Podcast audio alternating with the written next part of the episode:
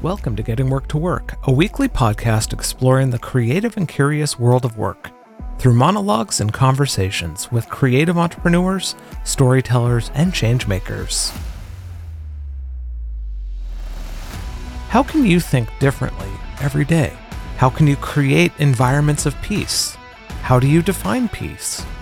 These are just a few deep questions that can jumpstart conversations, courtesy of today's guest, Diana Cutaia who sees the world through a lens of curiosity and change.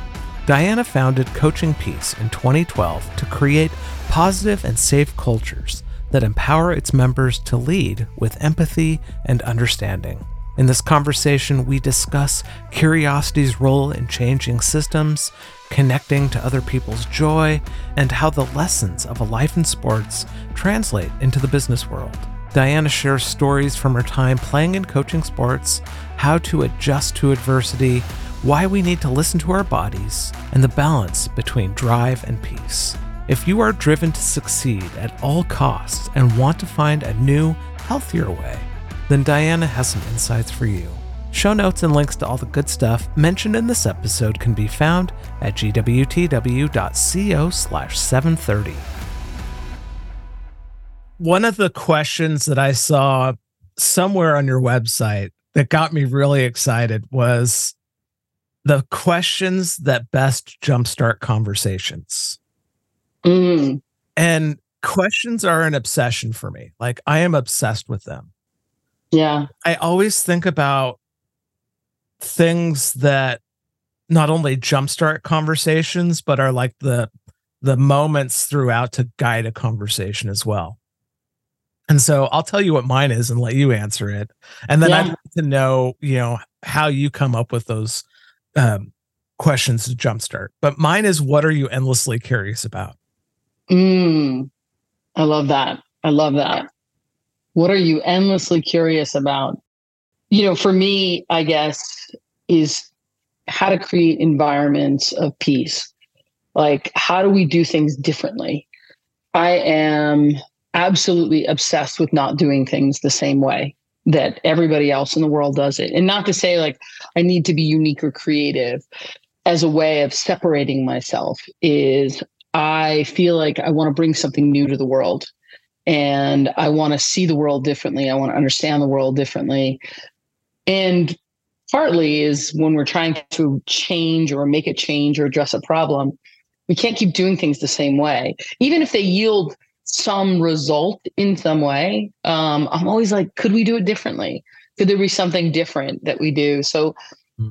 for me, that's like the never ending question. I'm trying to always kind of challenge myself to think not just kind of outside the box, but like, I don't even want to know where the box is. Um, not even like where I, you know, yeah. So it is that. And part of it is also for me, right? Like I can get very stuck in a way of thinking by the you know my my own lived experience, my own understanding of the world, and I want to I want something new and different. I want to think differently mm. every day because it feels like I become a more connected person to everybody else's humanity, not just my own. I love that. Wow. Have you always been this way? Well, I'm a middle child. So to some extent, um, by default or necessity, I think I've always tried to understand the world mm. in a way that was growing up protective. Mm-hmm. So I was scanning, I'm paying attention, what's happening, what's going on. And that one kind of coping mechanism as I was growing up became a skill that then has helped me be a better facilitator and has also helped me it's just a constant like i see the world through questions and curiosity yeah. more than you know anything else because that's how it's just how the mind was wired you know? Yeah. Oh that's so neat. Yeah. I love that you said you look at the world with questions and curiosity and one of the struggles that often happens when when people have that desire and that willingness to do that, you also have the expectations of society that says, you know, curiosity killed the cat, or how dare you question me? And, and Yeah. it creates this tension, this, um, it, it- does create that powerful status quo that you're trying to get away from. And it draws you like a tractor beam almost. And I wonder how you've discovered to like break free from the tractor beam. I think part of it is curiosity and critique are very different, and yet there's a fine line between the two of them, right? Like sometimes um, I have a very bad poker face when I'm in doing a presentation or listening to a presentation or something because somebody will say something and I'll be like, hmm. you know, and it may look like judgment or like, oh, you didn't like that. And really, it's almost like I'm, you know, like when a dog tilts its head to hear something differently, like to hear it. And I'm like, did I hear you correctly? And part of it is like going through the mind, like, what is making you think that way? What's making you like, I want to understand a little bit better. So I think there is a, there's definitely a fine line between that idea of curiosity and critique. And sometimes in curiosity, when you're asking people, huh, why do you think that? Yeah. right? Or explain to me, uh, tell me a little bit more about that. We live in a society where we're constantly being judged every single day. I mean, you can't do anything without being judged. Uh, and so I think people's lens is always like, whoa, whoa, wait a second. Why are you questioning me? Right. You know, so the the softness of understanding people is sometimes challenging. It it really is, and and approaching people in that way. Yeah. Well, I think that comes back to the question of qu- questions that jumpstart conversation because Mm, uh, one of the best things that I saw was a woman who gave a TEDx talk about the shape of conversations. mm, I think her name was Nancy Duarte. okay. And it's like every great conversation has a shape. So she compared like the iPhone launch from Steve Jobs with Martin Luther King, I had a dream speech. And so she charts the shape of this conversation. And so, like, I think about jumpstarting conversation that way. It's like based upon the person that's in front of me, what is the potential shape of conversation that we're going to have? Like, are we going to Yeah. dive into the deep stuff immediately? Or is it like a slow ramp up to, you know, what matters? You know, and so it's, it, and it's always surprising. Yeah, I think for me the the jump starts to conversations are always through that lens of curiosity and I want to know somebody. Like I want to know where did you grow up? What's your Yeah. lived experience? What's what's the thing that excites you? What's the thing that challenges you? Um, you know, what are you most excited to share? And I want to listen to that um, and be able to be engaged with that. You know, as a facilitator, in that's what that's what we do all the time. We have to constantly be able to like take in information, process that information, and then direct groups in a way that you know uses that and and and comes to some understanding, agreement, conclusion, whatever it might be. So I I'm always asking people like, where did you grow up? What's your experience? Um, what do you love the most? Like, I want to find the things that make them bring them joy before I ever find anything that challenges them. Mhm. Um, I think if we can connect to each other's joy in some ways, we can connect to each other. And if we can share in that joy, we can connect with each other. Yeah. I love that. Like it just makes me feel happy though. Like not in a superficial way, but just like, you know, the fact that there's people out here in this world that want to connect to people's joy. uh, uh, there's something powerful to, in that. Well, I think it's also this like just what you said, like at the end of the day, if we can connect people back to their own joy, Yeah. and joy and happiness are different for me.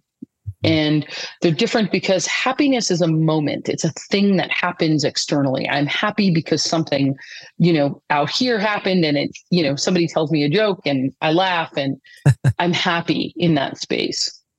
Joy is connected to a memory. It's a feeling, it's internal. it doesn't always look like laughing or smiling. It's this kind of feeling of contentment and just ever, you know, present in that space, which is why sometimes we cry when we experience joy. Like it's this unbelievable, unconditional feeling of peace and being in the moment and experiencing something. And I think if we have more, if we connect to more moments of joy in our lives, then we won't always be seeking happiness. And I had a, a really smart friend one time tell me that life is hard and that pain is always going to be part of it. And if we are constantly trying to avoid that and, you know, kind of partition it from our lives, we'll never really experience joy. And if we we're always seeking happiness as the ultimate, I have to be happy. I need to be happy, as opposed to just curating and collecting moments of joy mm. that stay with us. They're part of us, right? All the time. That's the the secret sauce to life. And I really you were we were talking before we came on around these like what influences us. That really impacted me when I was like, oh, yeah, it's okay that life is hard sometimes. It's okay that I experience pain. Um, that actually connects me to my own humanity and who I am mm-hmm. as a human being, and also helps me understand other people's pain and connects to their humanity, which I think is so central and something we have really gotten away from in this world. yeah. What came up for me when you were saying that was in teams, often work environments, there's that desire to put a mask on. Mm. We're not connecting to joy. We're connecting to that artificial sense of this is who I need to be in order to survive in this environment. And I like this this different approach of like connecting to each other's joy so that we can create better environments. And I imagine that's some of the most challenging work that you do. Yeah, because, uh, you know, part of it is about people, right? Like we interact, the ways in which we interact with each other. Part of it is, it is about the systems in which we have to operate as people. And in so many work environments, like let's let's really kind of deconstruct it modern work, the way we look at it, you know, are just work corporate, whether it's corporate or some even nonprofit schools, was designed for a very specific group of people, generally cisgender white males, right? And that's the dominant group that kind of set the rules, holds the power, right? Enforces those rules, not exclusively, but you know, at times so when we think about creating spaces where people can truly show up as themselves, it's not just the people that have to accept other people, but we have to think about the system, right? Mm-hmm. Like, so it might be that you might say, I want to create more opportunities for people who use mobility devices, whether it's wheelchairs, walkers, whatever, in order to, um, you know, in our business. We want more folks. We're going to put out a massive campaign and bring in as many folks as we can and be as welcoming as possible. But you have the majority of your desks are standing desks. The um, you know elevator that you have in your building doesn't really work all the time. It works sometimes, you know, and and goes down a lot. You have a annual you know company outing that's a 5K. There's all these structures that live around that we have to change in order to create spaces where people truly can just show up as themselves. I'm this is me, this is who I want to be. And sometimes we're oddly connected to these structures that we're like, but why? Why can't you change that? And you're like, well, that's the way it's always been. And you're like, so? And that's that curiosity for me all the time. Yeah. So it could be better. Why couldn't you create something? It could be better.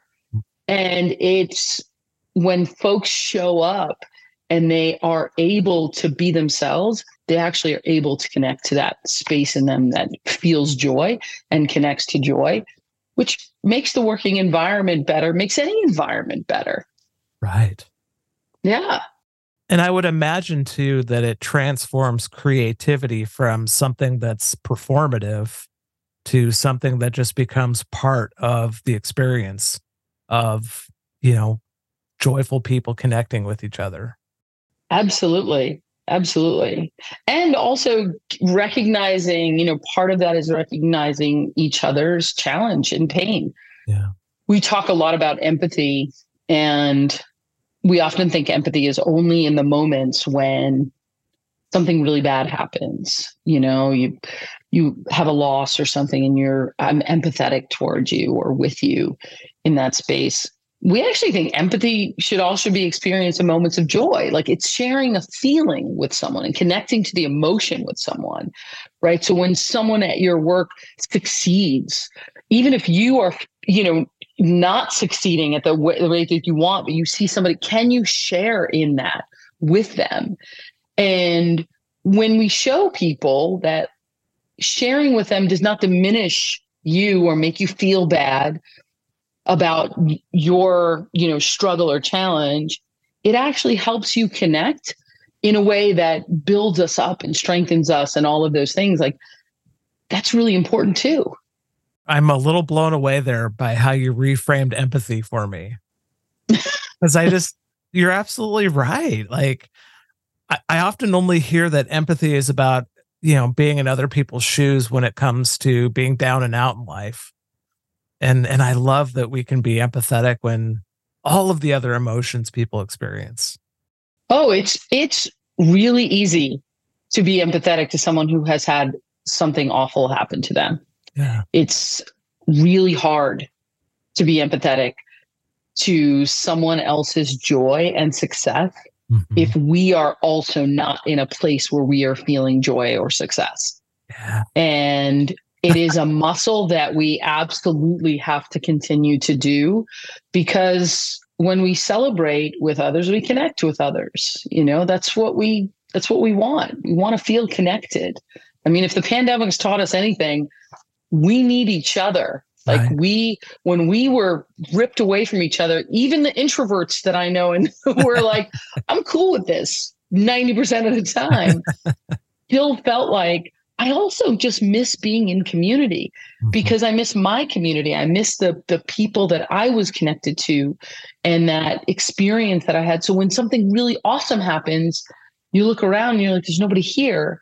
I want to share. We all want to share. We're social animals and we don't realize how much we want to be in community with other people. Yeah. I'm I'm flashing back to those moments during the pandemic where I'm like, yeah, this is nice. And then I don't think it took long before I'm like, I need people. right? We need people. I mean, from yeah.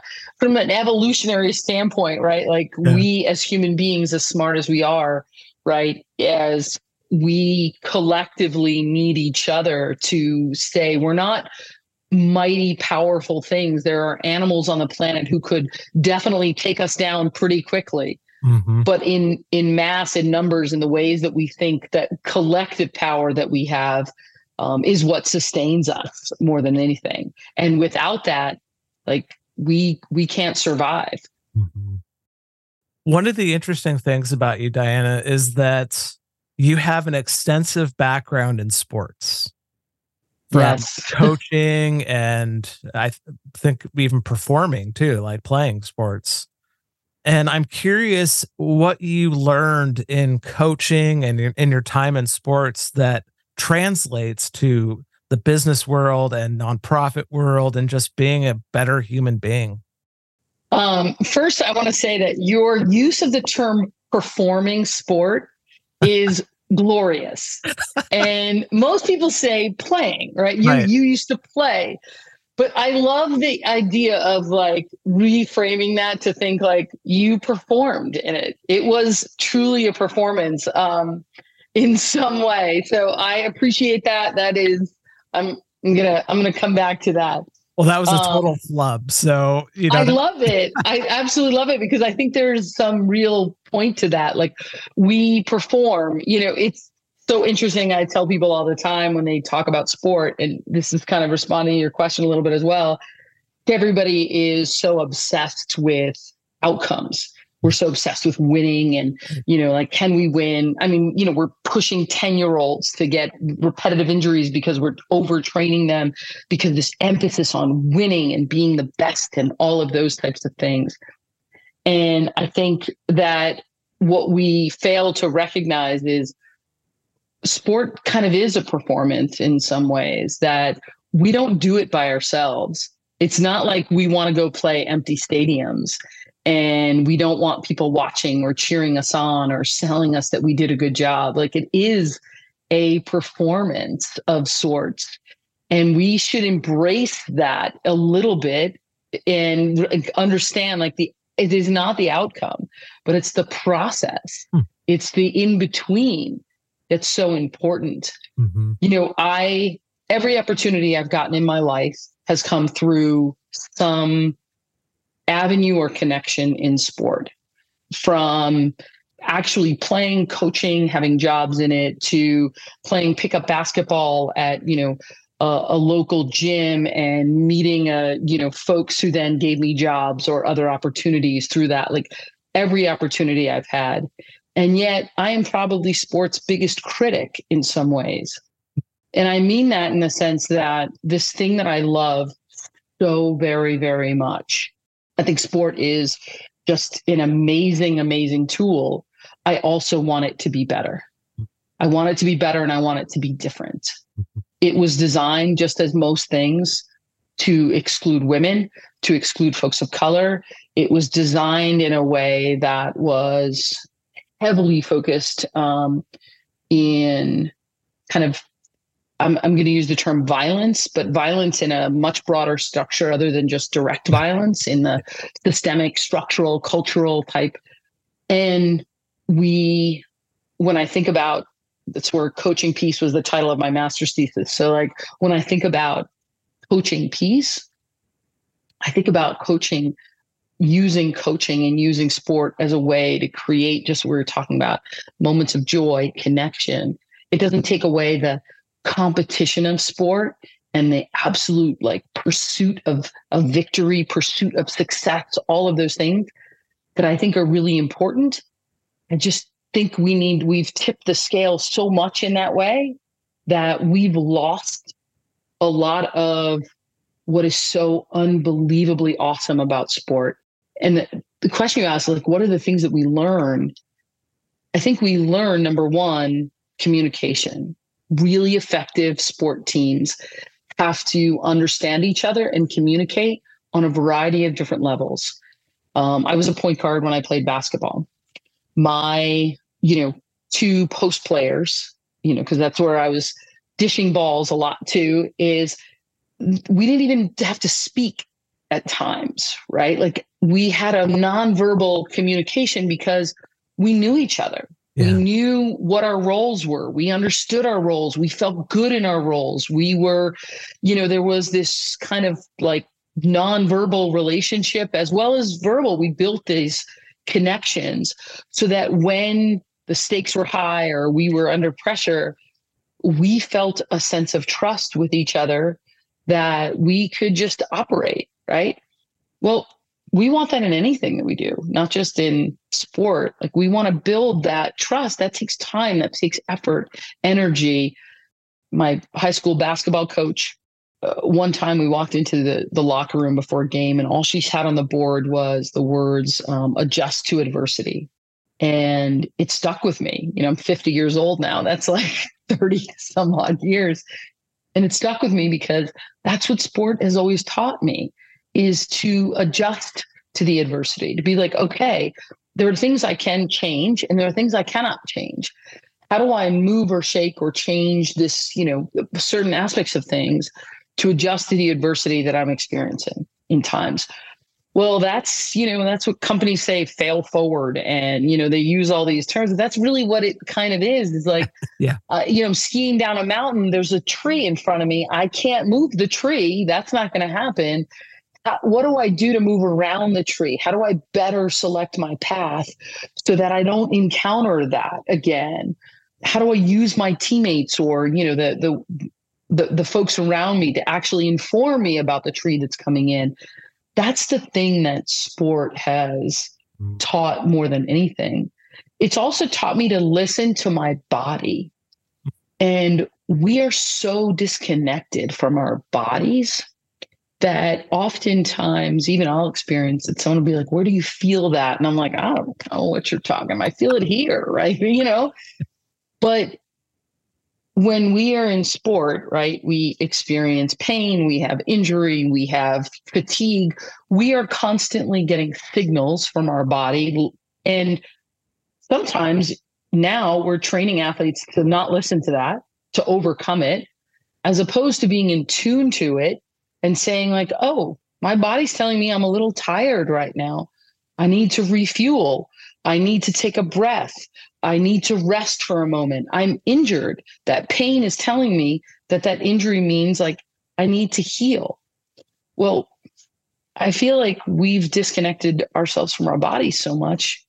Why can't we begin to listen to that? So when people are like, I'm so burned out, I want to say, you were your body was telling you that six months ago.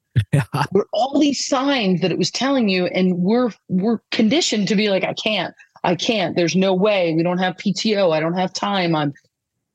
How do we begin to check back in with ourselves? So, like when we do workshops, we incorporate play and physical movement mm. and inclusive physical movement, right? Like, so we make sure that I, whatever you, however you show up, we're not going to make an accommodation. We've actually made activities so that you can participate fully, no matter what but we want to make sure that people are connecting back to their bodies that they're feeling they understand themselves because we are full complete human beings. We're not just in our heads. Yeah. we're in our hearts you know we're in our our muscles our tendons all of those things. I love that phrase adjust to adversity.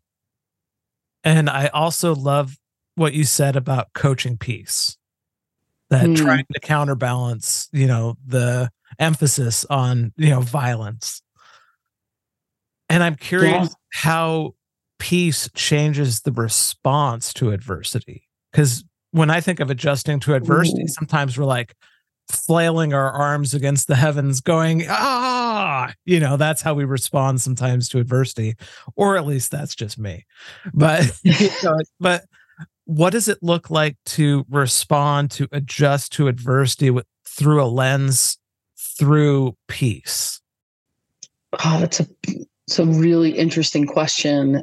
I don't know if I have a, a an entirely complete answer yet, but I want to.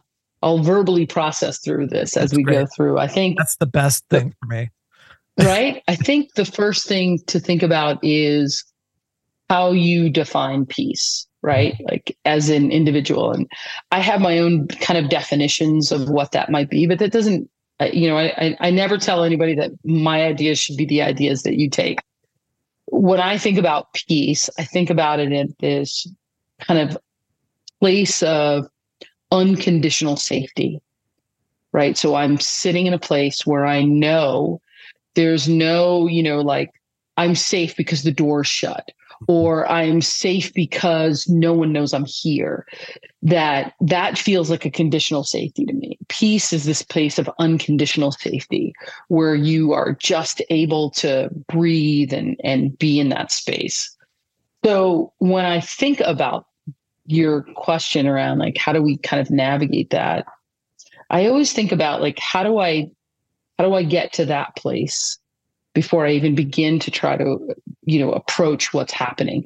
What, what do I need to do to get to that place? Because that's the space where I can take a breath, where I can truly connect, where my brain isn't firing in a way that's like I'm either trying to over process something or I am in a place where you know, I'm in that fight or flight freeze. Like I'm, I got to do something. I've got to, you know, take an action.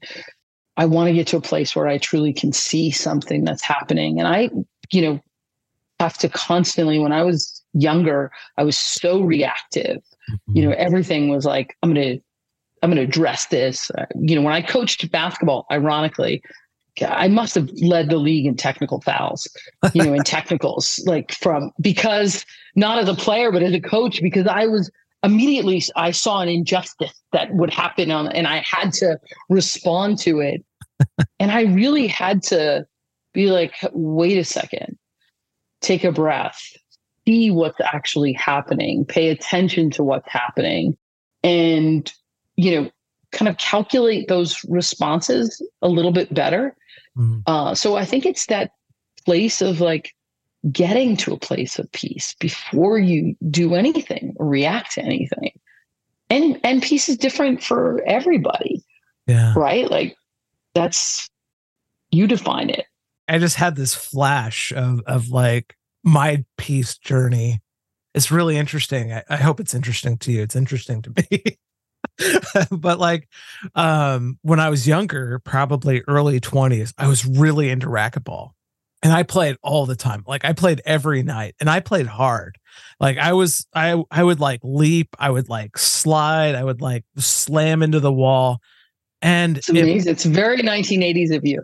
Oh yeah, it was yeah, like I had bleach blonde hair, all I had hair, you know, but it's just like I I I was intense and when I lost or missed the ball, my I bought so many rackets because I would just bang the racket on the wall and just scream, like very John McEnroe of me, and just like slam, just like looking back, you know, 20 years later, I'm kind of shocked because I'm not that same person. Over the 20 years since then, I have learned to be at peace and be less reactive and and that dissonance between where i've been and where i am sometimes is hard to deal with um because i'm just kind of mm-hmm. like there because there's parts of that that are really useful today like that yeah. tenacity that drive isn't the same um so it's like the balance is forever kind of trying to find the right position between that drive and that peace. Mm, hmm Mm-hmm. What's the thing? So I, I'm curious as to the when you say that kind of dissonance that like you look back and that's like some what's what's hard what is what's the the critic in your head or the narrator in your head saying about you know that experience for you i think it was more to do with i wanted to win i wanted to be my best like i obsessed over how to serve the ball and so mm-hmm. like for me the you could win in the serve and so you know these guys would give me VHS tapes. I mean, this was this is only the early 2000s, but we there we were passing VHS tapes on how to like serve the ball and how to like how to maneuver your body in such a way that you crush the ball. And and you know it when you hear it, that kind of thing. And I don't know if I approach what I do now with that level of scrutiny and intensity at that obsession level. I think, and that's where the dissonance comes from. It's like, is it bad that I'm not as obsessed to that singular point of, you know, obsessing over the way my body follows through as I serve this ball? I, I think that's where the dissonance comes from the obsession. Exactly. And we live in kind of a culture where the pursuit of excellence is always at any cost. Mm-hmm. So the and that that gets celebrated and rewarded. Um, you know, you think back to Kerri Strug and the um, you know, like she will even say, like that was that was unbelievably painful. like that was you know no i didn't i didn't didn't love that experience i didn't the the weight that she puts on that success right from things that i've heard you think about like the ways in which we reward and celebrate the obsession at any cost to ourselves is really important to pay attention to that we don't create you know peace to us also means balance. Yeah. and balance is like i am good enough right now. And if you say that to any athlete like you're good enough.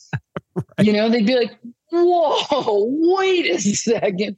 Hold up and it doesn't mean you're good enough that you stop Right. but like it's good enough right now. You can take a break if you need to. You can take a step back because when you create that balance right that then what happens is you give yourself more. Every time you come back you're like oh i've got a little bit more. I mm-hmm. come back i get a little bit more. But what we do is we're here all the time and then we crash and then something happens and we can't recover because we've never been training ourselves to recover. There's no recovery in a, a process where we drive all the time. And that's the kind of sense of peace that we want to find with folks. Like Yeah. we don't like we being coaching peace. We don't like the term work life balance at all. No. and we don't like it because what it says that those are the kind of the only two things that they don't exist together in any way and we always talk about balance right and balance looks like this not like this Mm. so what I mean by that is I, you know, I'm a run my own business. I'm a consultant. We have things that are going on all the time. There are days that I have to work 12 hour days, right? 15 hour days. There are weeks sometimes that are really busy. So when the other weeks that aren't busy, I sometimes don't work at all. I'll be like, I'm not, I'm not working for these four days. I'm not working this afternoon. Right. And that is because for me, that's kind of a balance. I am giving the times when I have to push really, really, really hard. I'm saving that energy so that I am fully present and fully engaged when you need me in that space. And then I'm pulling back to take care of myself Mm. and experience the things that bring me the most joy. But then I'm never overly stressed in any way or wholly bored. Really, it's just balance between the two. How do we create that relationship as opposed to necessarily just this kind of flat line of what it what you know balance looks like? I think I went off way more than your question. Oh no, that was perfect though, because what what it brought up is like we often take the individual approach of like, you know, we do so much and then we fall off, but we don't think about the people around us who are in their own balancing state. So you as a facilitator, as as a coach coming into these organizations, you get to see where everyone's at and how their journeys of balance affect one another and either you know help the organization thrive or tank it. Absolutely you know and and i understand too when we work work with organizations like people say well i pay somebody to do a job i don't pay for them to rest. Hmm. And you're hmm. like yeah absolutely. And for them to do that best job that they can you have to provide those moments of rest you know there are a lot of um, words that came out of the pandemic that i absolutely never want to hear again. One is unprecedented. I don't like that word. Um, everything was we didn't even know what unprecedented was until we came into unprecedented times and then everything became unprecedented. I'm waiting for precedented. And then pivot. I'm tired. Even as a basketball player i'm tired of pivoting. We're not pivoting anymore. That's it. We're just you know and self-care Mm. because I feel like what we did was a really big injustice to folks when we started t- telling people, especially during the pandemic, how much self care was important. Mhm. And it was the great gaslighting of you know our society because we would say you should engage in self care, and yet the system that you operate in didn't afford you any time to actually do that in an effective way. So we were shaming people for not caring for themselves while, you know, kind of like on the other side, having having them operate in a system that would never have allowed for that right? So we teach organizations to create communities of care right? To create a culture of care. If i wanted to make sure that i was you know exercising every day and my partner was like that's great i know you want to go out running every day but i don't like sneakers and I'm throwing away every sneaker that you have ever owned. And, you know, like that's just the way it is. It doesn't matter what I don't live or in an environment in a culture where they're they support my ability to take care of myself. How do we create environments where people truly support other people's ability to care for themselves without shaming them for it? the amount of times I hear from employers or managers that we, you know, have worked with, and they'll say things like, well, you know, they're constantly wanting time off. You know, you're like, if your people are wanting time off constantly, they are telling you we are we're we're completely burned out. Yeah. Like your system is broken. And as much as you don't want to understand that, you have to fix your system. Mm. And when you fix that and you create a different environment and culture and ecosystem in which they operate, people will, we generally as human beings want to, are driven by purpose and meaning. And we want to feel like our work matters and that we we contribute. And we actually will work hard and put effort in if we have energy and space and a connection to that purpose in doing that right? No one is inherently lazy. I hate that word anyway, but like no one is inherently like, I don't want to work type thing. People want to actually do things. How do we find and in- create that inspiration so that they actually want to be engaged in things? Right. And we're just burning people out like at, at record numbers. So, with communities of care, is that the response to changing systems? Is that how we change systems? Or is that something entirely different? So I think there's things that have to happen concurrently, right? So number one, when we change a system, right, we have to actually like understand what's happening in the system. Most systems operate covertly, not overtly. So we have to actually identify what's happening in that system. So when we go into an organization, nobody brings us in for a one and done training. That doesn't happen um, because we feel like we don't know you. We don't understand you. We don't know right. what's going on. Sometimes we come in and we'll do three, four month audits on organizations to really understand who they are and what's happening so that we meet you where you're at and we begin to help you understand your process where you're at. Right. So part of it is like knowing what's happening and making, you know, what is what is hidden visible hmm. and kind of you know shining a light and saying hey do you know that this is happening? Do you understand why this is happening? Then we can begin to address that and we can start to change the systems policies practices rituals routines within that organization but then address some of that stuff. Part of it also has to be with the people mm-hmm. so i need to be able to change now part of that change will happen inherently when the system changes when the system within I'm in, sometimes I'll rail against that. That in and of itself might drive some change. Sometimes it'll elicit things or bring things to my attention that I didn't know about. And I'll say, hmm, that's, you know, there. But there has to be a willingness to reflect and say, oh, wait a second. I've perpetuated this. I've contributed to this. I need to think about how I do things differently. And part of it is that we help people see and understand that. Part of it is also we walk them through that process and say, okay, you you're there. Let's do that. Let's do that work. Let's reflect. Let's pay attention. Let's be conscious about it.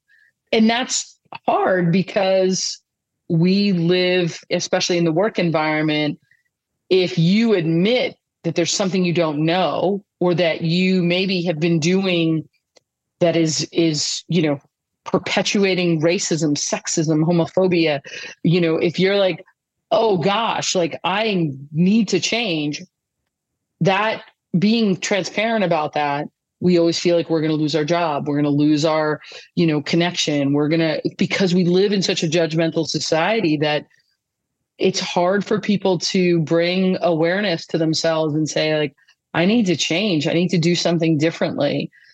And that's what that community of care comes in. I wish we would kind of live in spaces where people could say, like, hey, I need to actually, I didn't do that right. Especially as managers, like, oh, I wasn't, I didn't do that right. I need to do that differently. Thank you for your feedback. I appreciate that. How do I repair that harm? How do I make sure that harm doesn't happen again? What do I need to do to actually make a change so that I am not perpetuating this over and over again? What a great world we would live in if we could actually do that, you know, without being so defensive all the time. I love what you just said. Wow. How did you learn for yourself not to be so defensive? Oh i'm not sure i have entirely. So please don't don't put me on a, a pedestal. I think what i've learned is not necessarily how not to be but i've I, I have learned why i am. And i have learned how to identify the moments when that's happening. And i've learned to in those moments number one not speak to just listen and to ask myself questions. There are moments when I will hear somebody say something or I'll see something and I will immediately get the, even even if they're not words, I'll get a visceral feeling around it. And I am like intentionally have to stop myself and say, why do you feel this way? Mm. What information do you have that is that is driving this feeling? And that's really hard and sometimes you can be outside your body and watch yourself in this you're like why am i saying this? Why am i doing this? You know and you still can't stop it. And that's the thing that is just about constantly interrupting ourselves and saying like hold up don't do that. Listen take a breath get back pay attention listen to what people are saying you know, I had a young man, like he was in, I think, seventh grade, eighth grade. I was doing a workshop like almost 20 years ago. And I know that we use the term kind of listen to understand all the time, as opposed to listen to respond. And this young kid was coming in and I said, you know, we were doing a workshop and I was like, what are the ground rules that we want to have here? What are the learning agreements that we have? And, you know, be respectful, kind, whatever. And he said, we should all put our earphones in when people are talking. And I was like, that sounds disrespectful. I was like, uh, I don't know if that's exactly what you mean. And I was about to kind of like chastise him for something that wasn't.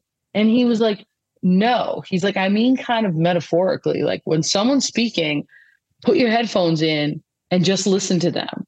Mm. And you can't, when you have your headphones in, you can't always hear yourself. Right. So, like, and I was like, come on, are you like, why are they all smarter than me? And it was like, why is every kid so much smarter? But I was, that stayed with me. Like, just be here, be in this moment with this person in this experience, listen to them. Yeah. It's sometimes we can empathize with someone without endorsing them, right? Or their behavior. There are several folks that I do not like, absolutely do not agree with the ways in which they view the world at all.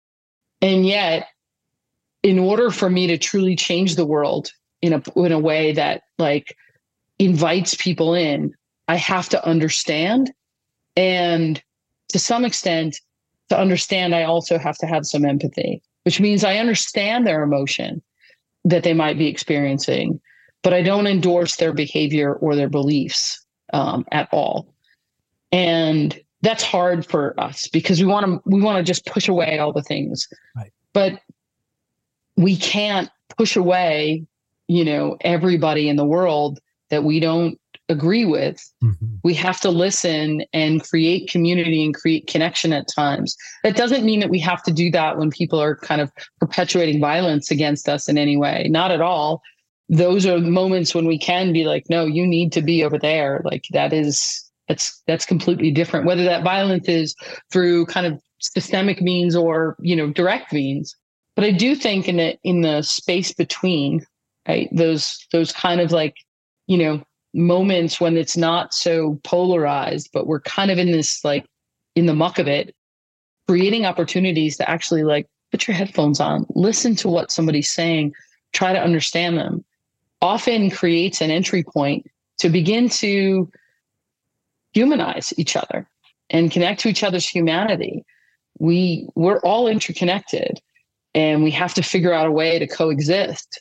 And it's really important to find that, you know, that space between. Ooh, I love that. Well, you've shared so much incredible wisdom in this conversation.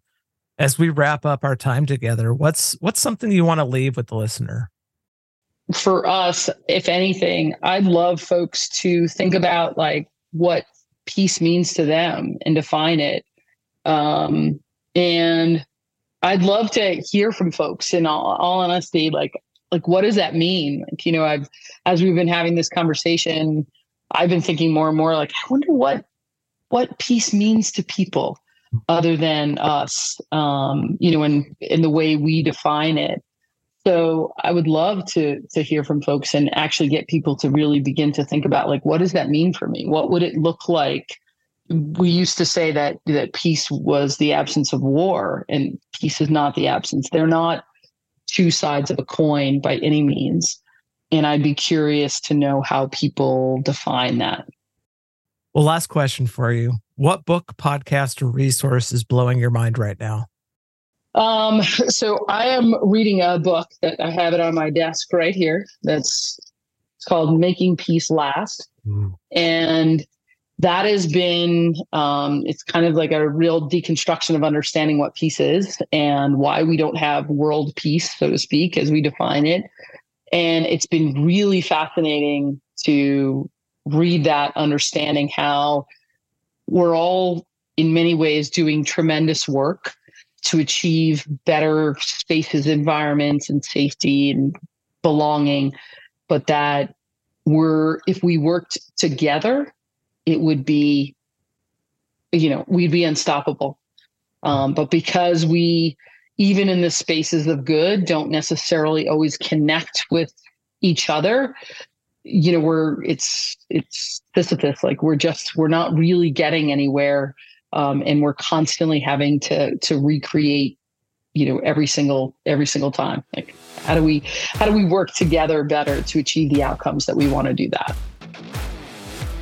I hope this conversation with diana inspires you to take some time and define what peace means to you what it means to your work and the life that you want to live I love that Diana said that peace is a place of unconditional safety.